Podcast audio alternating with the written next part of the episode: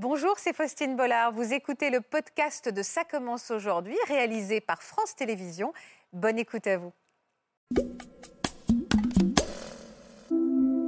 Vous avez passé combien de temps enfermé chez vous Environ deux ans, sans sortir du tout, même pour aller à la boîte aux lettres. C'était euh, infranchissable.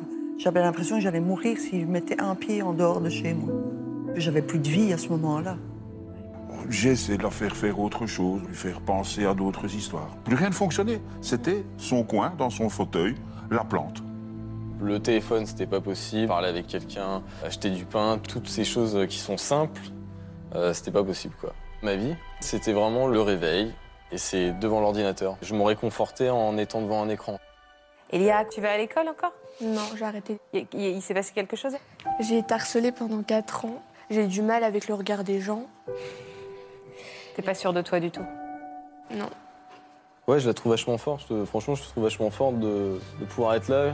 T'as même un peu le sourire et tout, donc c'est énorme, genre. Bravo.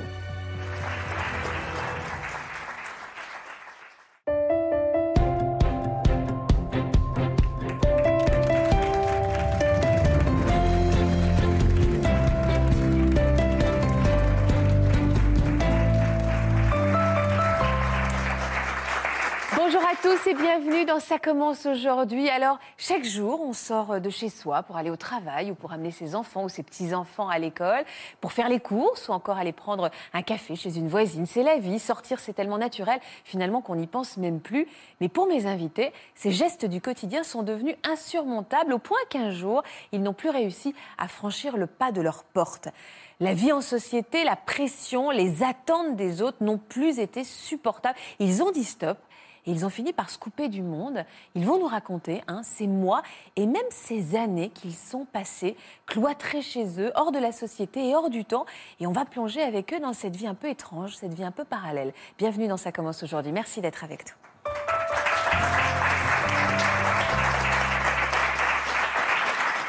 Bonjour à tous et merci infiniment d'avoir accepté notre invitation, surtout que je sais que pour certains, c'est pas forcément évident de venir jusqu'ici, n'est-ce pas Corinne? Bonjour. Bonjour. Vous me présentez le bel homme qui est à vos côtés Christian. Bonjour. Moi, je veux bien être cloîtré pendant deux ans avec vous, euh, dans une maison. euh, Christian. On arrangera ça après. je suis ravie de vous recevoir. Bonjour Merci. Cyril. Bonjour. Tout va bien? Ça va. Pas stressé Stressé un petit peu, mais je suis content. Donc les mains moites, mais ça va.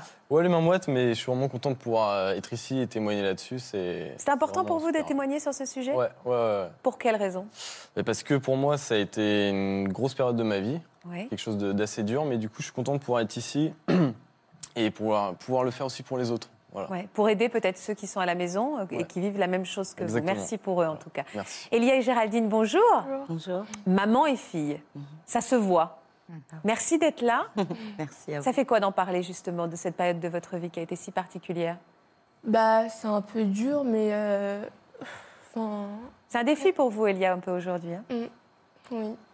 Mais après, ça fait du bien d'en parler parce que c'est vrai qu'il y a des personnes qui euh, ont la même chose mais qui n'osent pas en parler. Et du coup, bah, le fait de se livrer et de.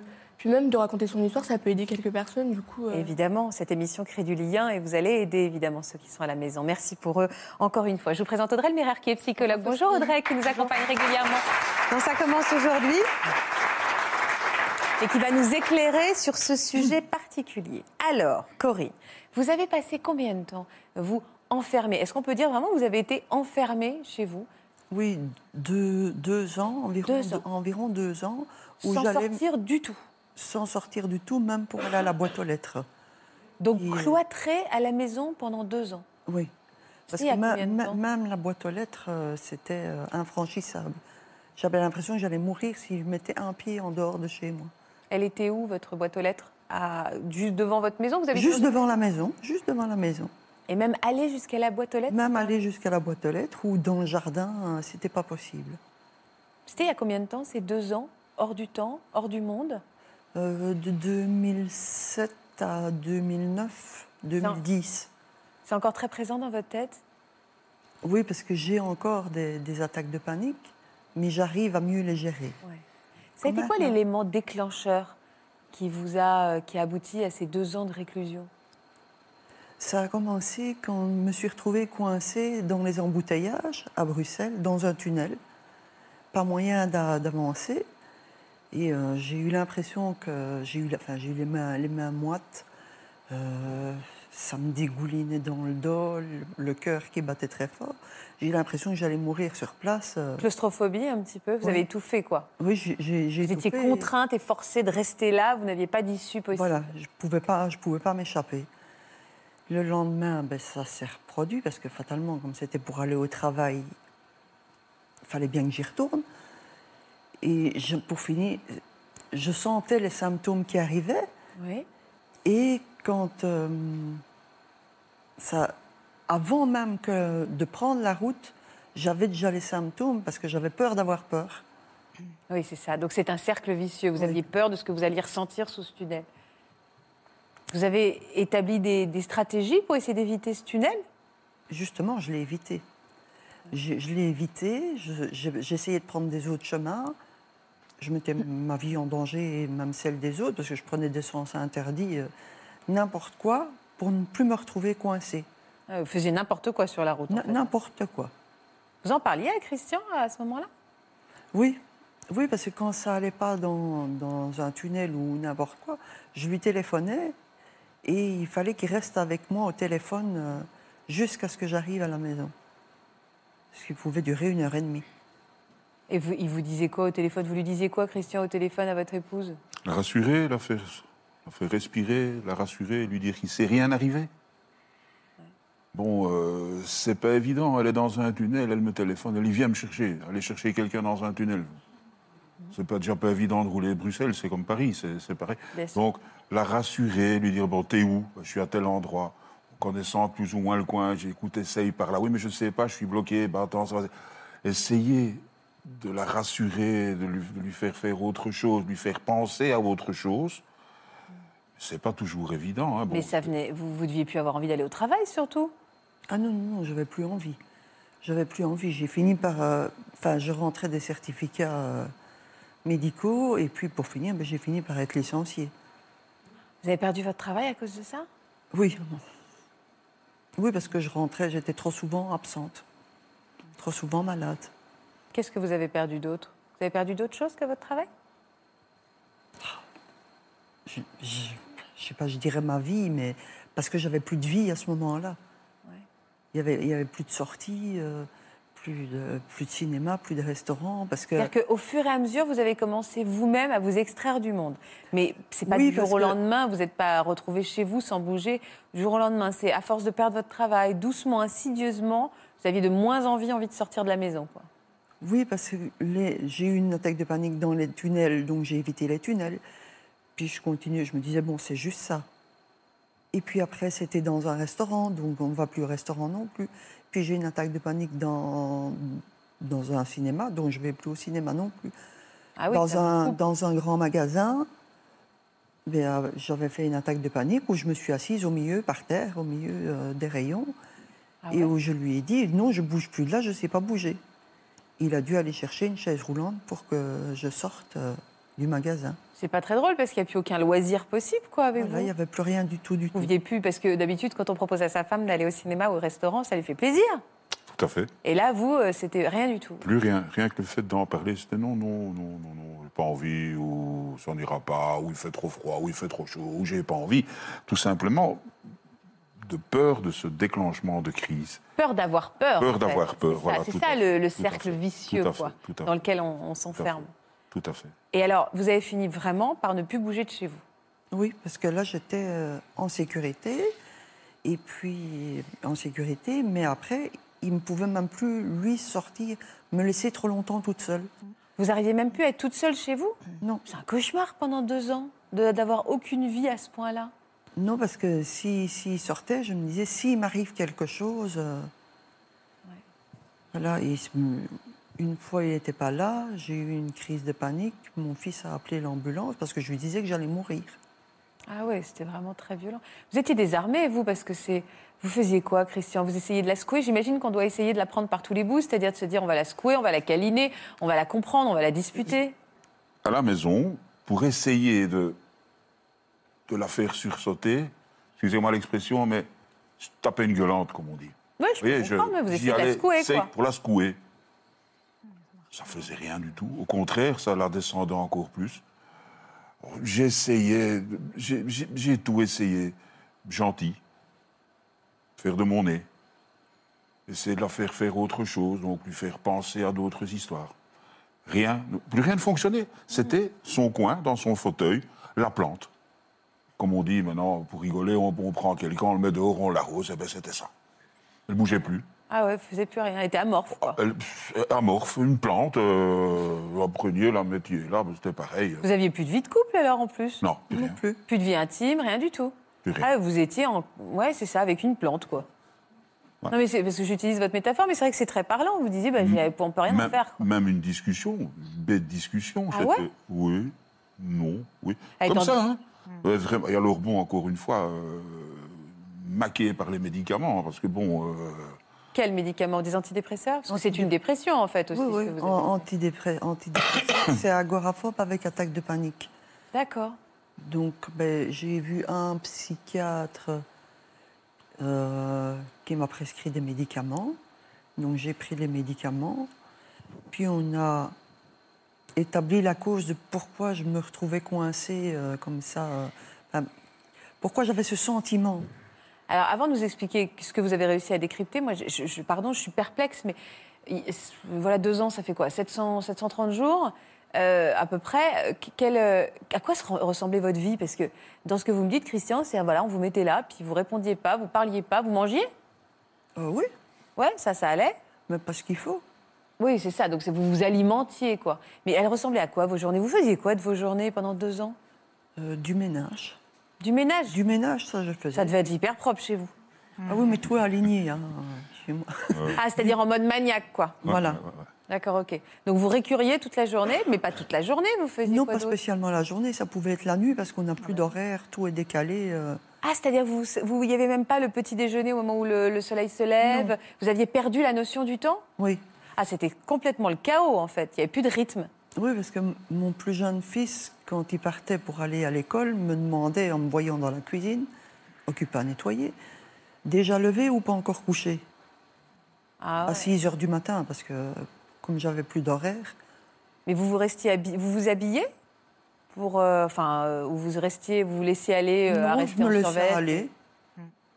Je me laissais aller.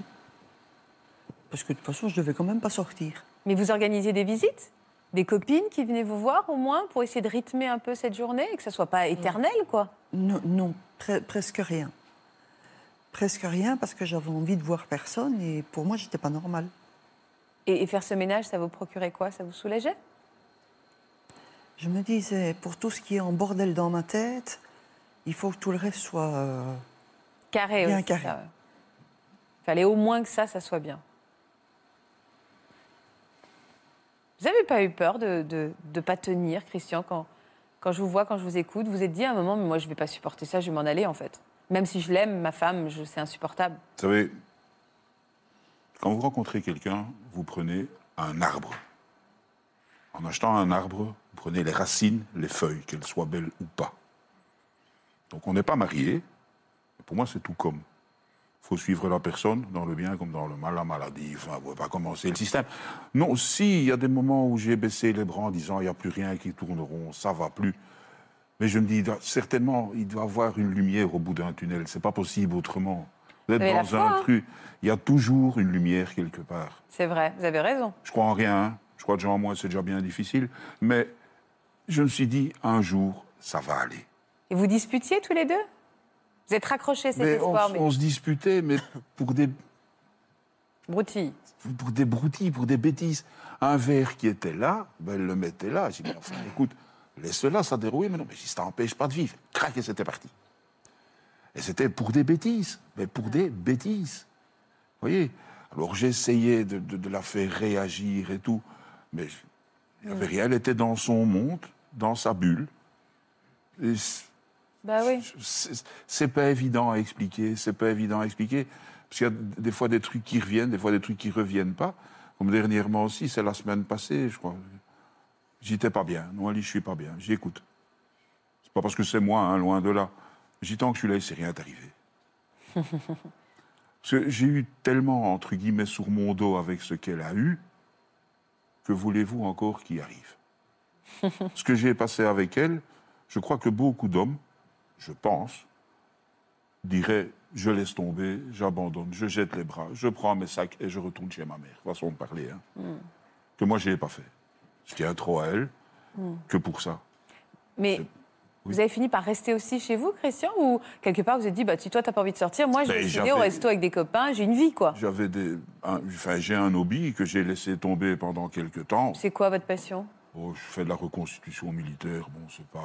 La reconstitution militaire, Ouais. d'accord Et bon, j'ai laissé tomber un petit peu. J'allais des fois à des réunions. Mais en allant en réunion, j'essayais qu'il y ait quelqu'un à la maison, de peur de la laisser tout seul. Ouais, Vous étiez vraiment Parce que même en allant chercher ses médicaments, je la tenais à l'œil, parce que c'est jamais ce qu'elle pouvait prendre. Elle m'avait dit, oui, un de ces quatre matins, je vais me suicider.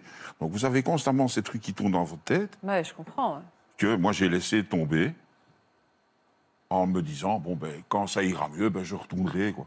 Mmh, Vous voyez, euh, Audrey, c'est difficile. Hein. C'est un... Alors déjà, vous avez un super compagnon hein, à vos côtés, euh, mais c'est vrai que c'est compliqué pour l'entourage parce que Ouais. comprendre qu'on puisse même pas sortir de chez soi pour aller à la boîte aux lettres, il y a quelque chose d'un peu euh, presque insupportable de dire non mais attends, tu es capable de faire 10 mètres, je te surveille, il n'y a pas de route, il n'y a rien. t'es capable- Et ça doit être même exaspérant parfois. Il faut vraiment faire preuve d'un amour incroyable Oui. pour aller au-delà de ça. Oui, pour les, alors les aidants, hein, ceux qui aident, euh, ceux qui souffrent d'une maladie quelle qu'elle soit, parce que là c'est une, une pathologie. Alors en plus de votre agoraphobie avec euh, attaque de panique, il y avait quand même aussi un trouble anxio-dépressif, puisque une, agori- une agoraphobie pardon, simple ne provoque pas ce genre de symptômes jusqu'où vous avez des cris, ne plus pouvoir faire quoi que ce soit à part ranger, qui est un comportement de compensation en fait. hein. Le rangement compense le mal-être que vous aviez en fait dans votre tête.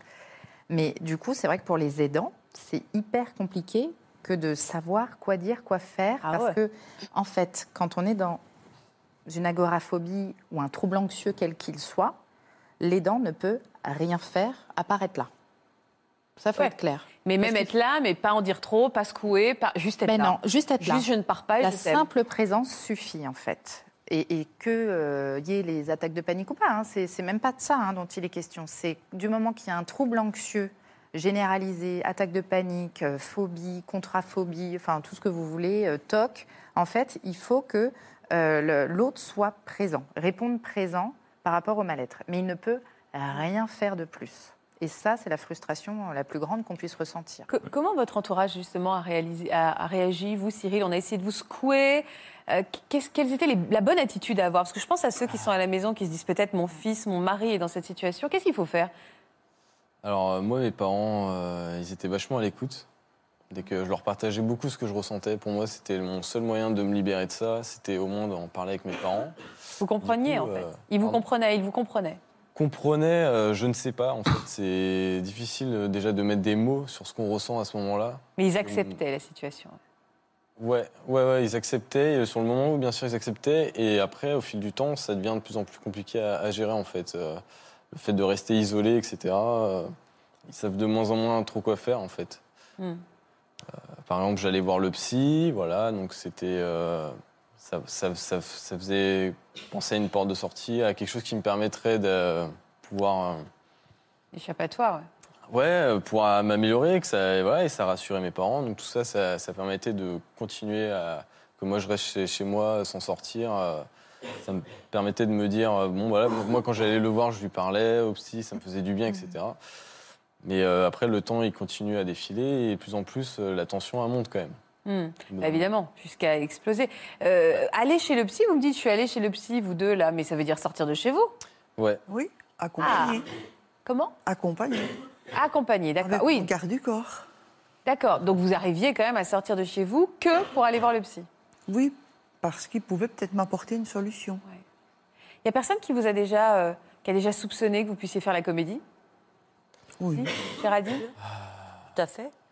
Euh, c'est hum, très difficile pour la personne, même aidante, de comprendre euh, le processus par lequel on passe parce que c'est un vrai tsunami mental Euh, et qu'il n'y a rien d'apparent finalement.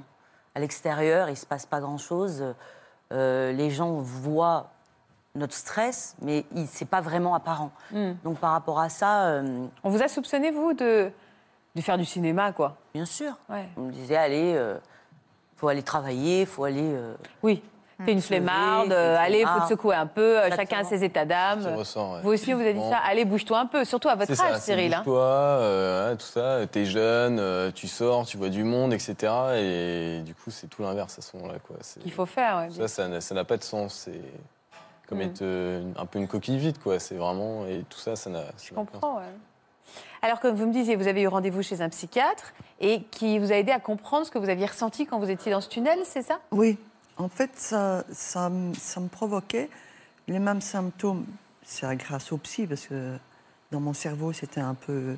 Flou Donc, il m'a.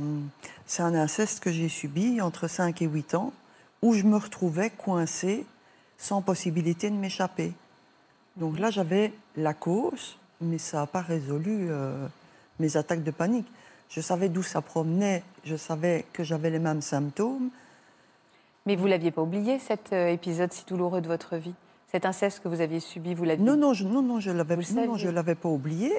Et puis. euh, ben, Vous pensiez j'avais que c'était réglé? j'avais- travaillé Ah là-dessus, donc je pensais que c'était que c'était réglé. Ah, en fait, vous êtes retrouvée dans la même situation d'être contrainte Oui. qu'à l'époque? Et sans possibilité de m'échapper. Et j'ai ça dans, enfin, j'avais ça dans tous les lieux euh, Ouais. d'où je ne pouvais pas m'échapper. C'est fou. Euh, Il y a un lien comme ça, des années plus tard, euh, une sensation qu'on a vécue enfant qui peut ressortir et s'exprimer Oui. comme ça avec. euh, Oui. C'est quoi C'est un choc C'est la mémoire traumatique. Ah, la fait. mémoire traumatique. Et la mémoire traumatique peut avoir un effet amnésiant. Alors, pas, on n'oublie pas forcément, mais on vit avec. Et euh, du coup, on oublie certaines conséquences ou certains ressentis. Mais euh, le corps, on dit toujours qu'il n'oublie rien, et dans nos émotions et dans nos sensations particulièrement. Et effectivement, ça peut être des attaques de panique post-traumatiques. Pas que, hein, il y a eu un déclencheur. Voilà, à ce moment-là, votre cerveau, il a créé, euh, il a vu le lien qu'il avait pu avoir euh, auparavant. Vous n'avez rien fait pour que ça se déclenche. C'est le cerveau qui fait ça tout seul, et après, ça s'emballe. Hmm. Et c'est ce qu'on appelle la boucle de la peur au niveau amygdalien. Et c'est ça qu'il faut casser. Et ça, ça se casse pas que en thérapie. Enfin, faut pas que parler pour la, la rompre cette boucle-là. Il faut faire des choses activement thérapeutiques sur le trauma. Comment vous en êtes sorti alors Une fois que déjà il a, il, a, il a fait ce lien, vous, ça vous a éclairé, ça vous a aidé? Oui, mais pour pouvoir, pour, pour que dans ma tête ce problème-là soit résolu, j'ai été ju- jusqu'à retrouver l'agresseur pour lui balancer tout ce que j'avais, euh, tout ce que j'avais sur le cœur. Vous l'avez fait? Je l'ai fait. Vous êtes confronté à votre agresseur? Je me suis confrontée avec euh, ben, Christian était venu avec moi et une amie aussi. C'est courageux, ça, dis donc, pour quelqu'un qui ne veut pas partir de, sortir de chez lui et qui tout d'un coup va se confronter à celui qui l'a agressé Oui, sexuellement petite. Mais ça- ça m'a fait un déclic aussi parce que quand il a ouvert la porte, j'ai pas pensé que moi j'avais pris 30 ans. Donc si moi, enfin oui, moi je savais que j'avais pris 30 ans, mais j'ai pas pensé que lui il en avait pris 30 aussi. Et je pensais qu'il allait ouvrir la porte et que j'allais le revoir Comme à l'époque. comme à l'époque. Et quand il a ouvert la porte, je me suis dit c'est ça. Hmm. J'ai pas dit c'est lui. J'ai regardé, j'ai fait c'est ça. Il a Je réagi lui ai comment balancé tout. Vous l'avez insulté? Oui, je lui ai balancé et tout. euh, je, je me souviens que je l'ai repoussé. euh, et puis. euh, Il a réagi ça- comment? Il a il il, a, il a nié. Il, a- enfin, il a nié, non, il a fait, je ne m'en souviens pas. Il a posé, bougé. Et euh, j'ai été jusqu'à déposer plainte, malgré que je savais qu'il y avait prescription, D'accord. parce que pour moi, c'était aller jusqu'au bout. Je me disais, si j'ai fait ça, voilà, comme ça, ça, c'est résolu, c'est fini, je peux m'occuper du suivant. Et donc, le suivant, c'était euh, les attaques de panique. Ça vous a remis dans une démarche de vie? C'est-à-dire, est-ce que après ça, vous avez commencé à réouvrir la porte de votre cœur et de chez vous? Pour. euh, Oui, voilà, allez, maintenant, euh, cette boucle-là est fermée, il faut que j'avance. Oui, c'est oui, vraiment ce que je me suis dit. Il faut que j'avance. Et puis, en cherchant euh, sur Internet, j'ai vu qu'il y avait euh, dans, dans un hôpital un groupe attaque de panique, agoraphobie, attaque de panique. J'étais pas très pour les groupes, fatalement, puisque j'avais Bah oui. à être toute seule. Mais vous êtes dit que ça allait être Et je me suis dit, idée. il faut, euh, il faut que j'y aille. Donc, j'ai passé des tests et tout pour pouvoir rentrer dans le groupe. Et je suis restée dans ce groupe pendant quatre ans. Quatre ans. Quel genre de solution il vous proposait Outre la parole entre vous? Il y, a, il y a la parole entre nous, donc c'est une fois par semaine, une journée Ah ouais? Le, le matin, on y allait, on expose un peu euh, ce qu'on prévoit comme exposition. C'est un exercice qu'on va faire, mais chacun, comme tout le monde rentre pas en même temps dans, dans un groupe, c'est pas une rentrée des classes.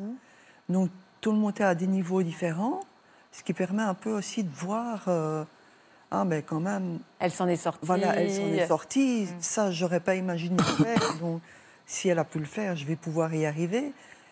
Et ben, c'était au départ des, des petits exercices comme euh, Aller jusqu'à la boîte aux lettres. aller jusqu'à la boîte aux lettres. Alors, à l'hô- à l'hôpital même, c'était euh, se promener juste devant la, la salle, juste devant. Et je répétais ça des semaines et des semaines.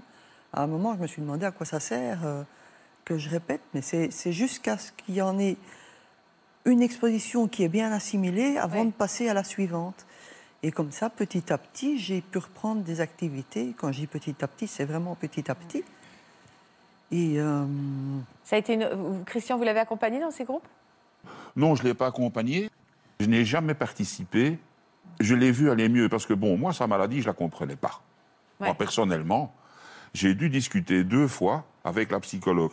Parce que les psychiatres qu'elle a vus avant, parce n'en a pas vu qu'un, elle en a vu plusieurs. Excusez-moi de ce que je vais dire, c'est peut-être méchant, c'est peut-être très vif, mais c'est comme un médecin. Vous avez trois sortes. Il y a les médecins qui sont pas bons parce qu'ils vous donnent des médicaments deux jours après vous êtes guéri, vous retravaillez. Vous avez le bon médecin qui donne beaucoup de congés, ça c'est chez les jeunes. Et chez les vieux, c'est celui-là qui donne beaucoup de médicaments. Comme ça, c'est un bon médecin. Chez les psychiatres, c'est pareil. Pour moi, il y a, c'est moi, hein, excusez-moi, mais 80% de charlatans là-dedans. Il n'y en a que un qui est tombé dessus, donc c'est celui-là à Bruxelles. Elle est arrivée, parce qu'elle a expliqué la même chose à tout le monde. Elle est arrivée, elle a expliqué, elle a dit c'est ça. Vous avez ça, ça, ça, ça et ça. Vous prenez quoi comme traitement? Ah ben, Je prends ça. Non, vous laissez tomber, vous allez prendre ça, ça, ça, ça. Je ne sais pas tous les médicaments, là, un paquet de médicaments comme ça. Et là, ça a été mieux. Donc, on a déménagé à ce moment-là. Et là, dans ce groupe, les psychologues m'ont expliqué ce que c'était. La première fois, j'ai eu dur parce que je l'avais même dit au psychologue. J'ai dit, mais écoutez, mais vous ne faites rien. Je vois rien qui bouge. C'est- même lamentable le travail que vous faites. Elle a dit, mais c'est des travails de longue haleine. Je veux bien. Mais quand vous vivez déjà de ça depuis deux, trois ans, Oui, ils n'en pouvaient plus. Ouais. ah, jusque-là, hein. Ouais, je. Et la seconde fois que je l'ai vue, là, elle a vraiment mis les virgules aux bons endroits, les points sur les i, et j'ai dit, ah ouais, d'accord, ok, ça va. Là, Maintenant, ça j'ai compris. Et là, moi, j'ai eu ce système qui a déclenché. Et là, j'ai vu ça tout à fait différemment. Vous avez compris. Oui, je faisais plus dégueulante. Je, je, Ouais. je dis pas que je la chouchoutais, que je la prenais, viens. Non, c'est pas vrai. Hein. euh, Je suis plutôt style un petit peu port de prison, là, vous voyez. euh, J'ai du mal à y croire, mais. Comment elle va aujourd'hui? Comment vous allez aujourd'hui, Corinne? Ah, aujourd'hui, ben, je revis. Quoi Qu'est-ce qu'il y a? Pourquoi Christian il fait cette tête-là? Je sais pas s'il y a des, des- des- des personnes mariées dans le public. Pourquoi? Mais une femme, quand elle est malade, elle ne bouge pas, elle ne dit rien, messieurs. Est-ce que quand les Une fois qu'elle commence à faire de son nez, c'est qu'elle est guérie. Voilà, ben c'est le cas. faire de son nez, ça veut dire quoi? Ah, c'est une expression belge. Euh, comment Que j'arrête pas de rouspéter. Ah, euh, rouspéter. Ah, vous êtes devenue râleuse. Voilà. Donc vous êtes redevenue normale. Voilà. C'est ça. Et vous êtes en train de nous dire toutes les femmes comme ça. Toutes les femmes ne sont pas râleuses, Christian. Toutes. Disons qu'elle est rede... Ah d'accord, ok. Bon, bah, très bien. Alors, hein, hein, prends-en pour ton grade. Voilà. Un peu de rigolade, parce que c'est assez triste comme ça. Non, non, mais j'ai vu une évolution avec ce groupe. euh, Bon, ça s'est pas fait en, en- Ah deux jours non plus. Hein. Vous savez, on part, faire des... on part dans une galerie commerçante. un petit exemple comme ça. Elle rentre dans un magasin où ils vendent des produits cosmétiques et tout ce qui s'ensuit. Elle me dit, tu m'attends là. Oui, ça, c'était dans les exercices. Ok, donc dans des exercices qu'elle faisait. Mais juste à côté, à la sortie, je me dis, elle est dans le magasin, elle regarde ses produits de beauté. Je vais aller me fumer une cigarette. Mon ami, Pas la bonne idée. ouais. été fumer ma cigarette. Elle était dehors, elle était mais, perdue. Ben oui, ben, bien sûr, ben Elle oui, mais c'est- point elle vous avait dit de Ah oui. rester là. Ouais. Voilà. Fallait pas aller à deux mètres. Elle avait Ah dit mais là. Vous bougez de 50 cm, c'est comme si vous Bah aviez, ouais. Mais oui, vous mais aviez parce qu'en déplacé fait, le monde. il y a une rigidité dans le trouble anxieux. Et donc, du coup, on la retrouve dans la consigne. Juste pour expliquer quand même, parce qu'on parle d'exposition, peut-être que les téléspectateurs et téléspectatrices ne connaissent pas. C'est-à-dire qu'on vous expose petit à petit à ce qui vous fait peur. Par exemple, si vous aviez peur des serpents, on vous aurait mis face à une image dans un premier temps, puis après un faux, et puis après bah, un vrai, bon, dans un vivarium, hein, mais face à un vrai. Et petit à petit, vous vous désensibilisez à la peur et Ah. vous arrivez à reprendre euh, goût à la vie. D'accord, j'entends. Et alors, goût à la vie, justement. Vous avez repris goût à la vie aujourd'hui? Oui, oui. Mais alors, parce que je vous trouve très apprêtée, vous prenez soin de vous? Oui, je prends soin de moi. Je vais chez l'esthéticienne, coiffeur. Ouais. Je fais du sport, Ouais. du yoga. Vous avez perdu du poids? J'ai fait un bypass. Un bypass, ok. Et alors, vous vous autorisez des folies même? Putain. Ça, c'est l'avant-après. Quand même spectaculaire. Depuis, vous êtes blonde en plus, donc on pourrait mettre une troisième photo avec les cheveux courts et blonds. Et vous vous autorisez aussi à vivre un peu euh, des choses un peu folles? Oui, j'ai fait euh, ah ben ça. Ah oui, c'est J'ai fait un Ah. jour en chute, en chute libre, Ah, c'est chouette En intérieur comme ça? En intérieur. Moi, j'ai toujours rêvé de le faire, c'est bien Ah, j'ai adoré. Ouais. J'ai adoré. J'ai eu un sentiment de liberté, euh, c'est génial. mais euh, c'était, Mm, mm. c'était vraiment très bien. Dis donc, hein, il y a dix ans en arrière, vous auriez cru que vous seriez capable de ça? Non. Vous êtes fière de, de la femme que vous êtes devenue aujourd'hui? Oui, oui, maintenant, oui. Et maintenant, vous, faites, euh, vous avez à nouveau une vie de couple? Oui. Super Non, mais je m'inquiétais pour Je suis fier de ma femme. Je suis fier du chemin qu'elle a parcouru. Ah, c'est beau ce cri J'en du cœur. fier. Vous lui dites? Pas parce que c'est ma femme, hein, mais j'en suis fier. Et je lui dis, de toute façon, tant que je suis là, façon de parler, il ne sait rien lui arriver. Je serai toujours là. Vous avez de la chance, hein Mais ça l'embête quand je dis ça, parce que. Mais non, non, je serai toujours là, parce qu'elle sait qu'elle peut compter sur moi. Dans la semaine aussi, elle me dit, je lui dis, je la regarde, je dis, ça va pas. Non, elle dit, ça va pas. Je dis, écoute, je suis là. Repose-toi, à ton aise. Pas l'enfantiser, hein. euh, je dis, je suis ici, il ne s'est rien arrivé. Tant que je suis là, Bah ouais, on a tous envie d'avoir un homme qui Voilà. dit ça. Je suis là, il ne peut rien t'arriver. J'aime bien votre côté protecteur avec vos gros bras, là. je, suis- je me demande même bien si je suis pas trop protecteur. parce Non, on n'est jamais trop Et c'est envers beaucoup, beaucoup- Avec beaucoup sa de femme, choses. je parle. Oui, mais même envers les gens. euh, Ah ouais. ouais. Bah, vous allez me Mais bon, protéger aussi. euh, comme ça, c'est comme ça. hein. J'ai entendu parler d'un, j'ai entendu parler d'un mouvement japonais, Ikikomori. Oui, alors euh, ce- au, au Japon, on n'a quand même pas la même. euh, On a beaucoup de, de différences culturelles hein, quand même. hein, donc euh, on ne peut pas se comparer comme ça tout de suite en direct. Eux, euh, si vous voulez, ils, ils rencontrent une, une difficulté. Ce sont des jeunes hommes euh, de 18 à la petite trentaine, on va dire. Ce serait l'équivalent de nos tanguis, vous voyez, euh, ce D'accord. serait un peu ça. Qui en fait vivent reclus chez eux. Mais surtout au Japon, la particularité, c'est aussi qu'ils se. Il n'y a pas d'autre mot, je suis désolée, mais ils se gavent d'écran. En fait, de jeux vidéo, Ah, de films, de séries, d'écrans, de mangas. c'est des geeks enfermés chez eux. Un peu. Et du coup, ils se coupent de toute vie sociale. Il faut savoir qu'au Japon, il y a une autre particularité par rapport à ce mouvement-là, c'est que les gens, les jeunes, ne se rencontrent plus. Donc, ils, ils- ils organisent des stages de rencontres pour reformer des couples parce qu'il n'y a plus de couples qui se créent. Et ça leur fait très peur dans la société japonaise. Et ça part aussi de ce mouvement-là. où Il y a vraiment les jeunes hommes et femmes qui n'ont pas du tout les mêmes comportements. Et les jeunes hommes, eux, vivent vraiment chez eux, complètement enfermés. Mais c'est quelque chose qui se développe en France? De plus en plus, euh, il y a eu des articles qui sont parus l'an dernier sur ce, sur ce phénomène. Euh, les psychiatres et euh, les psychologues que, que nous sommes, on s'interroge un peu sur un effet de mode à la base, de savoir si c'est parce que ça, ça vient d'un... C'est un peu exotique, en fait, donc on se dit pourquoi pas? Euh, et, et finalement, maintenant, on se dit, ah, c'est une extrême fragilité par rapport à la dureté, la difficulté de la vie, de Ça. la société, en fait. C'est ce que vous, vous- c'est un peu ce que vous avez vécu? Vous avez l'impression qu'il y a un petit peu de ça des Ikikomori Ouais, tout à fait. ouais. Bon, après, c'est la définition, elle est telle qu'elle est, mais euh, concrètement, c'est ça, c'est rester chez soi, euh, cloîtré et, et ne jamais sortir, quoi, en fait. Et Vous, combien de la- temps vous êtes resté chez vous aussi? Alors, euh, si on prend du début à la fin, euh, on, on va dire 3 à 4 ans, quoi. En Trois à fait, il y a eu deux ans vraiment. Ensuite, il y a eu une remontée, on va dire, et il y a une rechute. Et ça a reduré un an. Donc de mes 18 à 22 ans. Aujourd'hui, j'en ai 23. Et c'était mes- de, de mes 18 ans à 22 et, et vous étiez permanent sur vos écrans, sur les jeux vidéo, sur des. c'est Ouais, ça? c'est ça. Ah oui, c'est tout le temps ça. ça. C'est uniquement ça. C'est le réveil, euh, tôt ou tard, du coup. euh, et euh, et c'est devant l'ordinateur. Ça, tout le temps. Juste ça, en fait. Mais alors, ce que j'aimerais comprendre, c'est est-ce que c'est parce que vous étiez, vous vous excluiez du monde et que vous vouliez plus sortir, que vous avez commencé à aller vers euh, les jeux vidéo, les écrans, ou c'est au contraire les écrans qui vous ont happé au point que vous ne vouliez même plus ou que vous n'arriviez même plus à sortir de chez Non, vous? c'est pas les écrans qui m'ont amené à vouloir rester seul.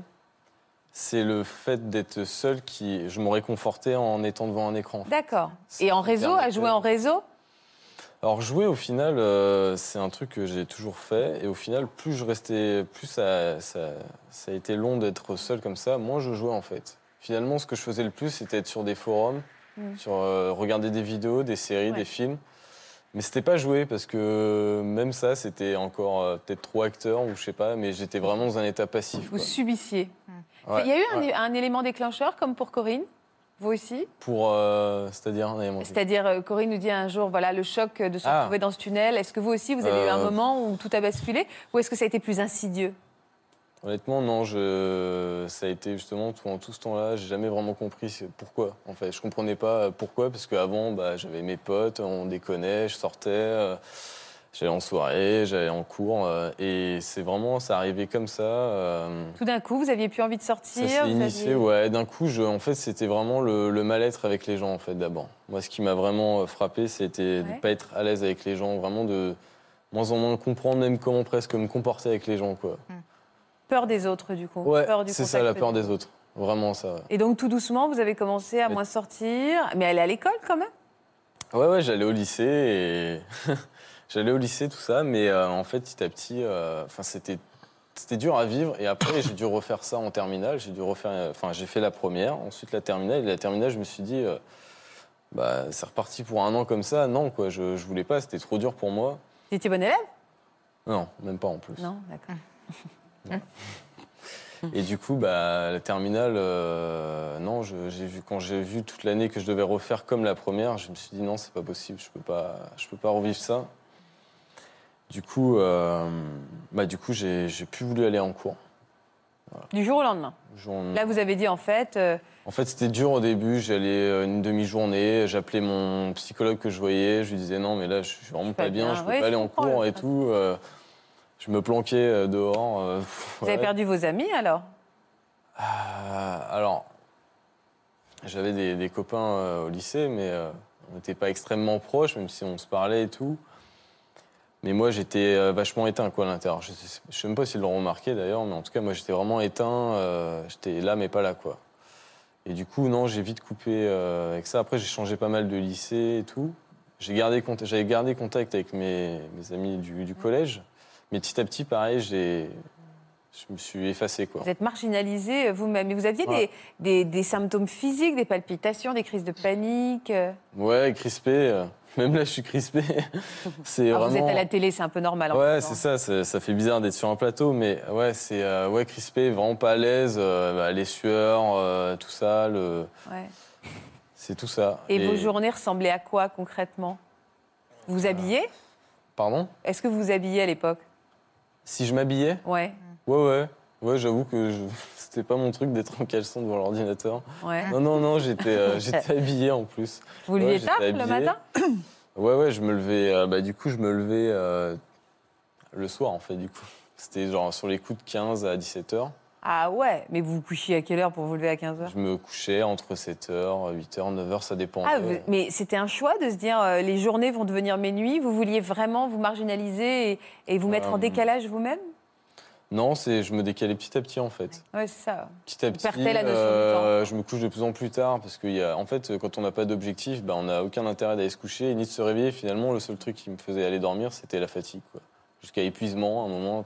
Vous preniez des substances vous, Moi, je prenais des médicaments des- Même pas. Euh, je prenais pas de drogue particulière. Alors j'ai fumé un peu de cannabis, mais rien de d'extrême quoi. Et vos parents, ils ont réagi comment quand ils vous ont vu? C'est qu'ils devaient être extrêmement inquiets.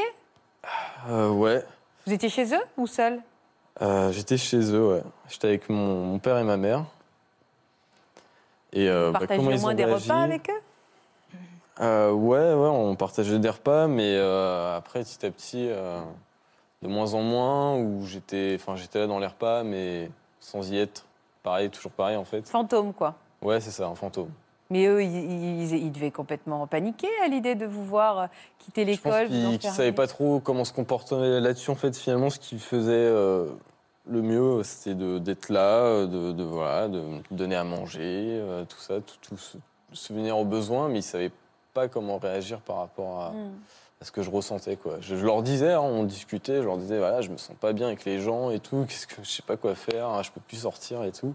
Et puis c'est un cercle vicieux parce que moins on voit Ouais. des gens, moins on a envie d'aller voir les gens, Bah ouais, plus on a peur des autres. encore plus. euh, ouais. Enfin, je craignais encore plus, euh, du coup, l'extérieur, de plus en plus, quoi.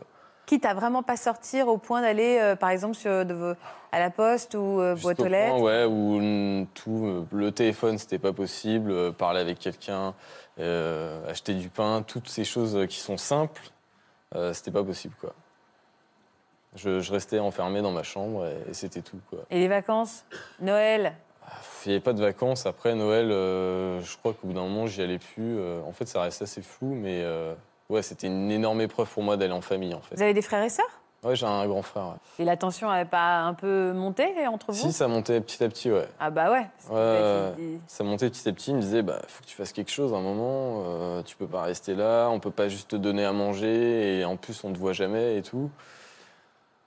Ça a explosé? Ouais, à la fin, ça a explosé au bout d'un an, ouais. Un an après avoir arrêté euh, les cours, ouais, ça a explosé. euh, Ils vous ont dit quoi? Et en fait, euh, bah, c'est la tension qui est montée, je me suis énervé, ils sont énervés, et du coup, bah, ils m'ont dit euh, bah, va dormir ailleurs, quoi. Va ailleurs, mais pas ici, quoi. Tu peux pas rester ici, en fait. Vous êtes allé, vous êtes parti? Ouais, je suis parti, ouais, du coup, j'ai fait ma valise, euh, et j'ai dormi deux semaines chez un ami à moi. Et ensuite, ils m'ont dit, bah. Ils m'ont dit, bah. J'avais mes grands-parents qui habitaient dans le sud. Et ils m'ont dit, bah, tu peux aller chez eux sinon. Parce que moi, du coup, j'étais deux semaines chez mon ami. Et vu que je sortais d'un an euh, d'isolement, et bah, c'était euh, c'était très dur. Rien que ces deux semaines euh, chez mon pote.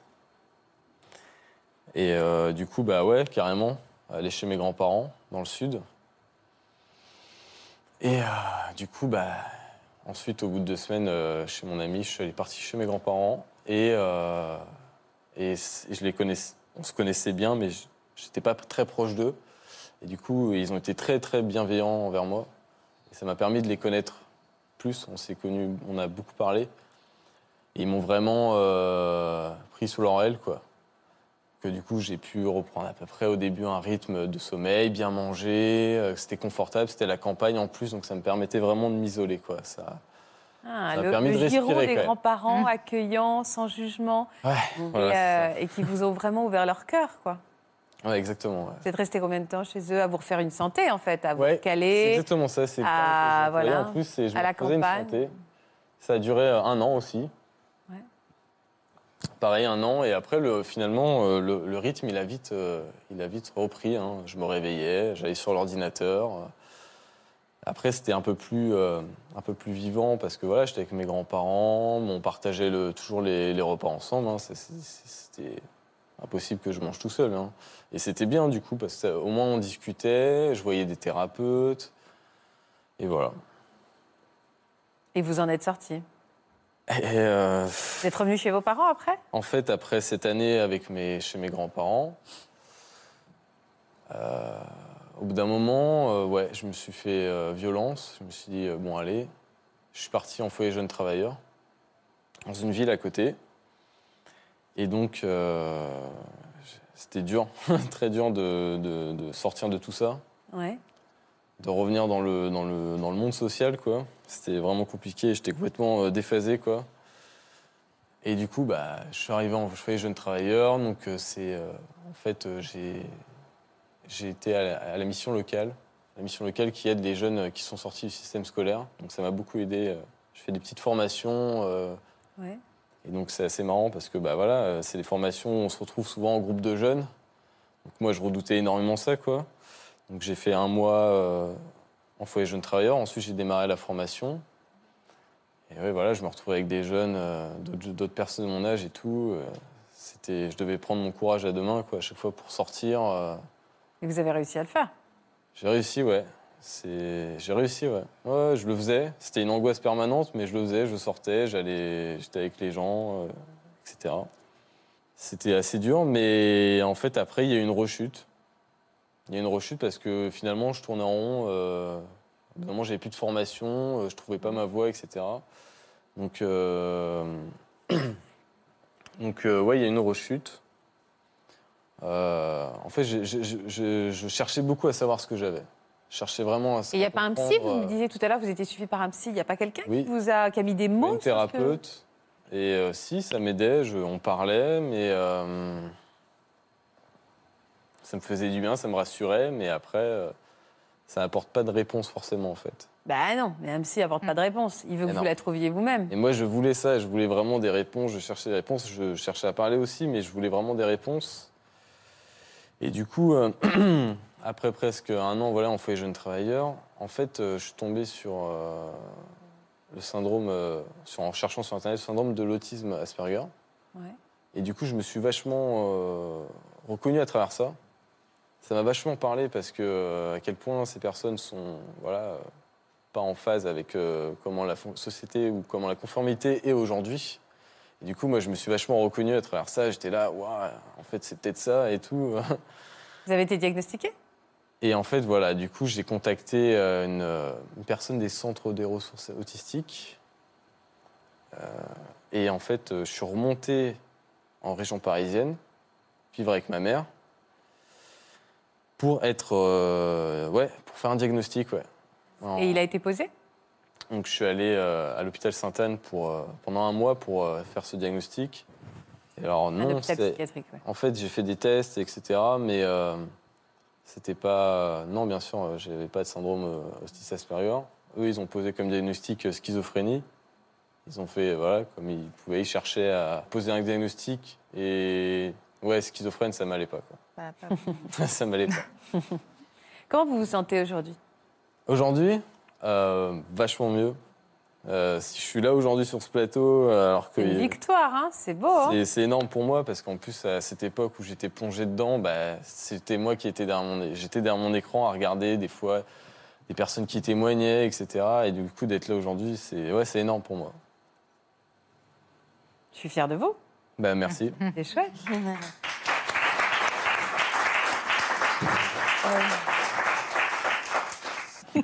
Vous êtes charmant. Bah, merci. C'est vrai vous savez, il y a une, une, une femme qui est très présente dans votre discours, c'est votre maman, Oui. euh, qui est très fière. Elle a été très surprise que vous veniez sur ce plateau, je crois. hein. Euh, ouais, ouais. Ouais. Ouais, c'est clair. J'ai ma mère, c'est avec elle où j'ai beaucoup le plus confié, autant en bien qu'en mal. Enfin, surtout ouais, les, les pires mots aussi. euh, Ah, bah, c'est le rôle de maman. Elle a tout entendu, euh, ce qui est le plus extrême dans ce que je pouvais dire, ouais. ouais. Et elle a vachement vécu euh, ce que j'ai vécu. euh. Elle a eu envie euh, de vous faire une petite surprise et de vous laisser un message. C'est vrai Ouais, regardez. Bonjour Cyril. Te voilà devant les caméras et le public de France 2, seul, avec ton courage, pour faire face à nouveau à, à tes démons intérieurs que tu connais si bien. Bravo. Durant ces années sombres, je pense que je n'ai pas toujours su t'aider ou t'écouter. En fait, je me sentais euh, impuissante et dépassée par ce que tu vivais, par ton isolement et par ton mal-être. Ce que je veux aussi te dire, c'est que euh, ton histoire fait de toi aujourd'hui un homme solide. Parce que tu as su affronter tes douleurs et que tu as pris ton destin en main. Lorsque l'équipe m'a contacté pour témoigner, j'ai hésité euh, parce que je, sais combien c'était important pour toi de vivre cette aventure tout seul. Mais l'occasion était trop belle pour me permettre de te dire directement combien je suis fière vraiment de ce que tu es devenu. Continue à te faire confiance, tu es sur la bonne voie. Je t'aime.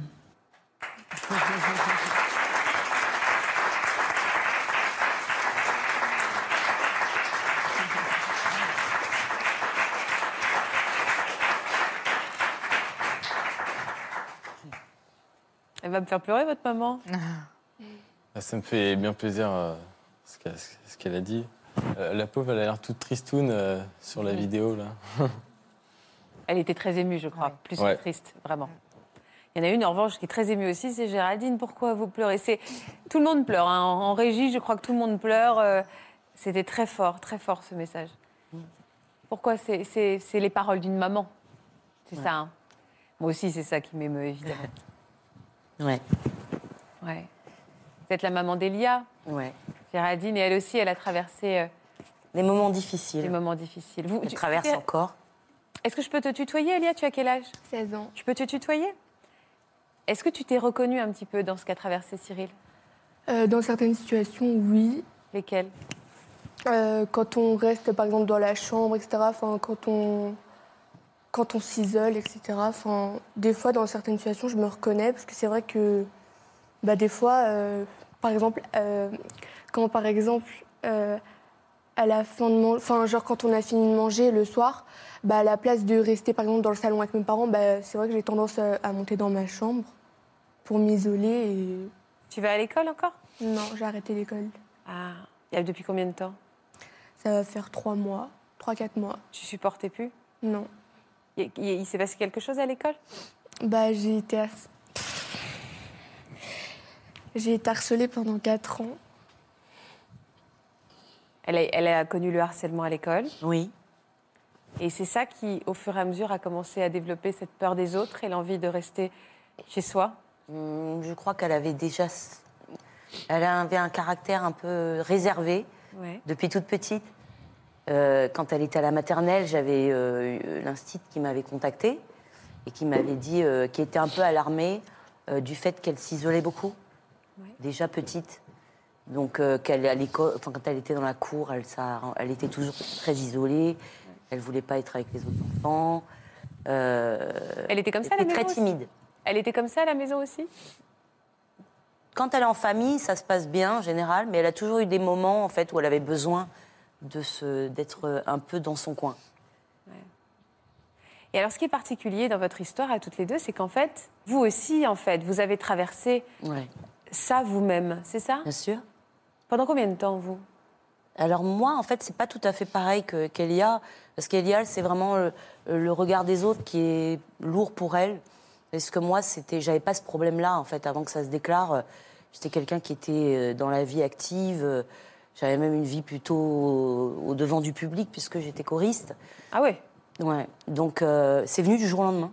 Pas Comme Corinne, c'est-à-dire Ouais, il y a eu un traumatisme Il y a eu plusieurs traumatismes. En fait, s'il y avait dû, euh, si j'avais dû chercher d'où ça venait, euh, c'était assez compliqué parce que il y a eu plusieurs choses dans mon enfance qui ont, qui ont été, euh, des- qui auraient pu être déclencheurs. Oui.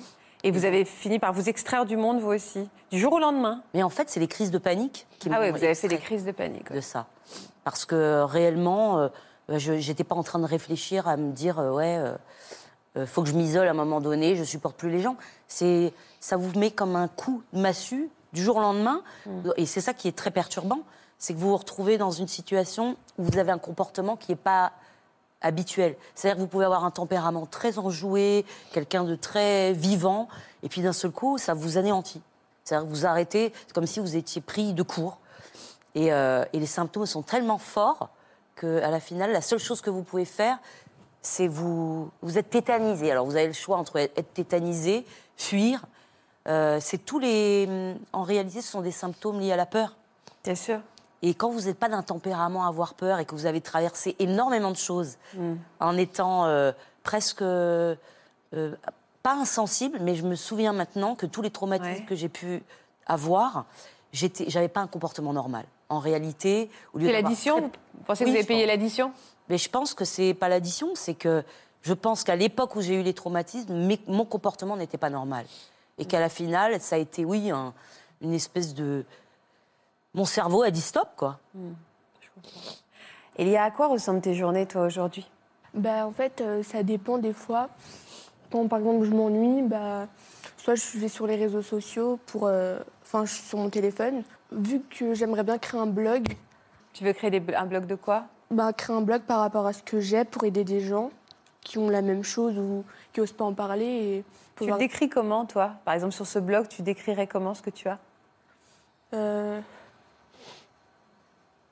Bonjour, je m'appelle Elia et je souffre de. bah, je dirais que, de, enfin, que je me suis fait harceler déjà et que euh, j'ai du mal avec le regard des gens. Ouais. Euh, T'es pas sûre de toi du tout Mm, Non. Ça, c'est une conséquence directe du harcèlement scolaire qu'on Et oui, On- et on à cette beaucoup dans cette période de la vie particulièrement, parce que c'est la construction identitaire avec les pairs, c'est-à-dire avec euh, les autres du même âge. Donc, euh, PAIRS. forcément- Voilà, oui.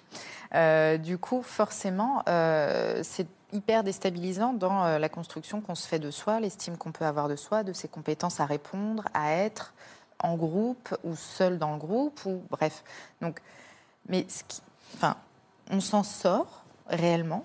Si tu as l'impression que ce n'est pas le cas, euh, on peut en parler après, sans problème. Mais euh, on, on s'en sort hein, de, de- de- du harcèlement et des attaques de panique surtout. Il ne faut pas croire qu'on vit à vie avec des attaques de panique. Je peux citer deux types thérapeutiques qui fonctionnent très bien, l'hypnose et le MDR. Post-traumatique pour le MDR, l'hypnose tout court sur les attaques de panique. Le MDR, c'est des mouvements oculaires qui permettent de revenir sur des chocs. euh, On fait un plan de ciblage et puis après, on vous fait une stimulation bilatérale alternée, qu'elle soit en visuel, en tapotement ou en auditif, peu importe. Et du coup, ça débloque les traumas. D'accord? Ce sont des thérapeutiques hyper efficaces qui existent et qui marchent très bien. On s'en sort. On s'en sort. Ce sera à mettre dans le blog. Géraldine, vous faites vous aussi encore des crises de panique? Oui. Comment on arrive à concilier ça et sa vie de maman Les obligations de la vie de maman? N'a pas le choix, hein faut y aller. Et oui, faut y aller. Alors, il y a des moments de crise très fortes, et à ce moment-là, on demande au papa de prendre le relais. Ouais. Mais bon, le papa, il a toujours été très présent, donc euh, c'est une chance pour moi. Mais euh, on est poussé par ce- cette volonté aussi de ne pas montrer que tout va mal, parce que euh, la vie continue, malgré tout. hein. Et moi, j'ai caché longtemps à mes enfants que j'étais agoraphobe. Alors, j'ai usé de pas mal de stratégies, notamment, euh, ben, je m'habillais le matin, je me levais à la même heure qu'eux. Euh, je me maquillais, euh, pomponnais comme si de rien n'était. Sauf qu'après les avoir déposés à l'école, vous rentriez à la maison. Exactement, en courant. C'était la fuite. Ouais. J'avais très peur en fait de cette euh, confrontation avec l'extérieur. Et aussi quelque part un peu du regard des autres. On c'est marrant parce qu'on a toujours la sensation d'être euh, euh, qu'on nous voit dans- avec ce mal-être, alors qu'en réalité, euh, je suis pas convaincue que avec le- la distance maintenant, je n'ai pas le sentiment que ça se voit. Ça fait combien de temps que vous faites des crises de panique, vous? Ah moi, ça fait depuis l'âge de 18 ans, j'en ai 50, faites le calcul. Il n'y a même pas des périodes de votre vie qui se sont allégées? Si, beaucoup. Lesquelles? Eh ben, euh, quand ça s'est allégé, ça s'est allégé quand j'ai décidé euh, que ça que ça devait plus me bouffer la vie. C'est fort ce que vous dites. Ouais, Donc vous avez réussi parfois à reprendre le contrôle. ouais. Et là- me disais- ouais, je me disais qu'en fait, euh, eh ben, tu sors, c'est pas grave, tu crèves, mais tu sors. c'est terrible comme fonctionnement, mais c'était une manière pour moi de. C'était quand ça? C'était en 2006. Ouais. À un moment donné, euh, j'ai dit euh, Stop. je vais aller sur Internet, je vais essayer de trouver une formation qui m'oblige pas à être trop à l'extérieur. Et je vais essayer de faire des- un site Internet, même créer un fan club. Alors c'est très bébé comme, comme, euh, concept, mais pour moi c'était euh, une manière de sensibiliser, ramener les gens à moi, puisque je pouvais pas les, ramener chez moi. C'était une manière aussi d'avoir... euh, une reconnaissance parce qu'on n'est plus on n'a plus de vie mais on n'a plus d'identité aussi quand on est euh, atteint d'agoraphobie. On a l'impression d'être euh, effacé de tout. Et on perd beaucoup de dignité parce qu'on a honte. On culpabilise beaucoup de ne pas pouvoir faire comme tout le monde. Et euh, il faut vivre avec ça. Comment vous aidez votre fille aujourd'hui Vous qui êtes finalement très armée pour l'aider puisque vous savez ce qu'elle traverse? Et ben en même temps, euh, comme je connais justement ce que ce qu'elle vit, j'essaie de la rassurer beaucoup en lui disant que c'est euh, un- peut-être un trait de sa personnalité, mais c'est aussi euh, une grande force. Alors c'est difficile quand on est dans l'œil du cyclone de convaincre son enfant que il va y avoir des périodes de mieux, mais elle sait qu'elle a mon soutien. Justement, je suis très proche d'elle et que je la laisserai jamais tomber. Vous travaillez, vous, Géraldine? Euh, j'ai suivi une formation très récemment, D'accord. euh, une, res- une- une formation de coach vocal auprès de l'école de Richard Cross. Je ne sais pas si vous avez Ouais. déjà entendu parler de lui. Il m'a beaucoup aidé parce que tout son fonctionnement de formation, justement, est très basé sur la sensorialité Ouais. et que j'avais besoin d'un retour au corps Et le travail de pédagogique qui est fait autour de cette formation, il est justement très lié à un retour au corps et à la, sens- et la sensorialité. Et ça, ça, ça se perd. Vous On chantez. Vous, vous chantez hein? Oui, Et Elia, vous chantez? Tu chantes Non? Elle danse. Elle danse, mais c'est pas mal, elle a pu accompagner maman. Cyril, qu'est-ce que tu as envie de dire à Elia quand tu euh, la vois Elle n'est pas si éloignée que ça de ton âge? Je sais pas, en fait, elle a l'air de. Là, comme ça, ça va, de bien lire, même si, bon, elle a pleuré tout à l'heure, mais ouais, je la trouve vachement forte. Franchement, je la trouve vachement forte de, de pouvoir être là. T'as même un peu le sourire et tout, donc c'est énorme, genre. Alors que, en plus, moi, moi j'ai même pas vécu de harcèlement, quoi. C'est-à-dire que moi, je me suis isolé euh, comme ça, mais en plus, avec les gens, enfin, c'est super dur, quoi. Parce que autant, moi, je me dis dans ma tête euh, que, le monde, il est hostile sur, à ce moment-là, mais là, toi, c'est. Pour le coup, c'est vrai, ça. C'est que les gens qui te harcèlent. Donc, euh, franchement, t'es es vachement forte, quoi. Donc, bravo. Merci.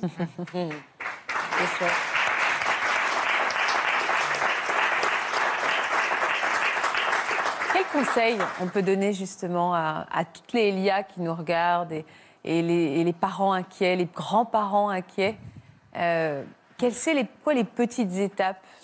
Les petites étapes, si tant est qu'on puisse parler de petites dans ces cas-là. Oui, que tout est une grande étape, Tout est compris. grand, en fait, tout pareillement, à franchir. Euh, c'est le dialogue. Dans une... enfin, c'est ne pas fermer cette porte où on peut quand même dire ce qu'on a, ce qu'on ressent, ce qu'on vit, même si on n'a pas les mots, euh, soi-disant médicaux. On s'en fiche les mots médicaux, ça, concerne que les médecins, ça. Mais du coup, euh, vraiment restaurer ce que là, euh, la maman de Cyril a fait, c'est- revenir dans ce dialogue-là. Elle l'a fait depuis longtemps, mais là, elle l'a ancré complètement. Et, et ça, ça, ça aide déjà, non pas à aller mieux cliniquement dans le sens du symptôme et, et tout ça, mais de ne pas se sentir encore plus seul et isolé par rapport aux troubles anxieux qui isolent déjà de fait. Et c'est pour ça qu'on fait cette émission. Ne serait-ce que réunir euh, entre, dans- avec, enfin, entre nous, là, avec ces difficultés-là, permet de voir qu'on n'est pas, qu'on n'est pas seul. Vous auriez envie de dire quoi, Elia, vous, Christian? Mon Bouddha Ben, ce que je vais dire est peut-être cliché. Le harcèlement est devenu une mode maintenant, hein, que ce soit aussi bien au niveau travail qu'au niveau enfant. Les réseaux sociaux et les, les téléphones portables, ils sont pour beaucoup. Maintenant, d'un autre côté, c'est très cliché ce que je vais dire à ma fille. Tu dis, oui, j'ai ce que les gens pensent de moi. Dis-toi une chose, tu n'en as rien à foutre de ce qu'on pense de toi. Parce que les gens pensent. Tu crois que les gens pensent quelque chose de toi Corinne a eu le même coup. Elle me dit un jour Mais t'as vu, les gens passent, ils me regardent, qu'est-ce qu'ils pensent de moi? Imagine-toi un banc sur la route. Les gens passent à côté. Les gens, ils te regardent. Pourquoi? Parce qu'ils ont donné des yeux pour voir. Ils regardent. J'ai regardé à vous. Regardé. Trois quarts d'heure après, ou même pas, dix pas après, ils savent même plus comment tu es. Si t'es grande, petite, grosse, mince, euh, si t'as un pied beau, si ton qu'on est cool, ils savent pas. Tu te fous de ce que les gens pensent de toi. C'est très facile à dire. C'est très difficile à faire. Moi, c'est mon cas. Moi, le ciel, il peut tomber là. euh, Je m'en fous de ce qu'on pense de moi. Tu vois Je dois rien à personne. Tu dois quelque chose à quelqu'un? Eh ben, tu t'en fous. On t'harcèle. C'est vrai que c'est pas facile à vivre. Surtout pour, une, pour des gosses comme vous, pour la génération de maintenant. Mais si on t'harcèle, joue de cet harcèlement. Mets-toi en avant. Te laisse pas faire. C'est pas, c'est facile à dire. C'est très difficile à faire. On mord, je mords. Point. J'ai envie C'est- de terminer là-dessus, moi. c'est- non, mais c'est très, facile, à- c'est très facile à dire.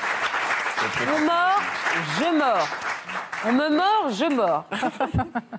Merci en tout cas et merci à tous pour votre courage d'être venus là. Je vous ai trouvés tous très forts en fait. Vous m'avez épaté tous, vraiment. Merci beaucoup pour vos confidences et pour ce courage si communicatif. Merci à notre public qui vous a également accompagné, à vous tous à la maison. Parlez-en autour de vous, parlons-nous. C'est le but de cette émission, mettre du lien entre nous. Ça fait tellement du bien. Je vous embrasse. Passez une belle après-midi sur France 2 avec Daphné Burki et Sophie Davant plus tard. Restez avec nous. Je vous embrasse. À demain. Vous aussi, venez témoigner dans Ça commence aujourd'hui. Vous avez côtoyé sans le savoir un homme ou une femme qui est devenu criminel. L'un de vos proches, parents, enfants, conjoints, a commis un crime et vous avez, vous aussi, payé le prix fort. Si vous êtes concerné, laissez-nous vos coordonnées au 01 53 84 34 20 ou par mail ou sur le Facebook de l'émission.